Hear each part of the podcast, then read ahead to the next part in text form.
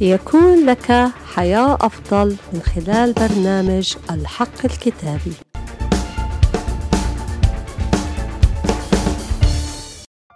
حقيقة اليوم الكتابية بعنوان من يدحرج لنا الحجر. ياما منمر في أمور ومنقول شو رح نعمل بكرة في هذا الموقف أو بهداك هيك كانوا المريمات عم بيحكوا مع بعض بقول الكتاب بمرقس 16 3 وكنا يقولن فيما بينهن من يدحرج لنا الحجر عن باب القبر.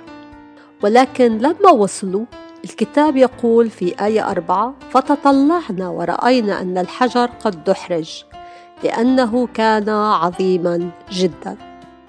يعني كل هالهم كل القلق كان على الفاضي. الرب رتب وعمل والحجر قد دحرج. يعني انشغلنا وأكلنا الهم لغير سبب.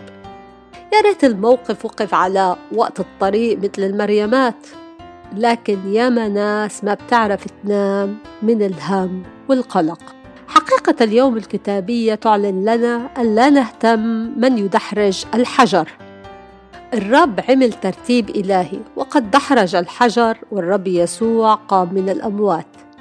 عندما الرب قال لإيليا في ملوك الأولى 17 3 و4 انطلق من هنا واتجه نحو المشرق واختبئ عند نهر كريث الذي هو مقابل الأردن فتشرب من النهر وقد أمرت الغربان أن تعولك هناك.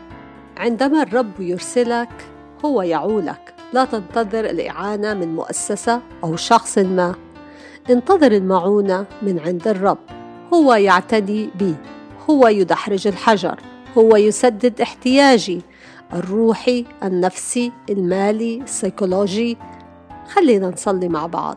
يا رب أنا أتكل عليك أنا أثق بك أنا أسمع صوتك الهادي لأكون في مشيئتك الكاملة المرضية. أشكرك يا رب لأنك سمعت واستجبت باسم الرب يسوع المسيح. آمين. آمين. يبارككم الرب في حلقة جديدة من برنامج الحق الكتابي.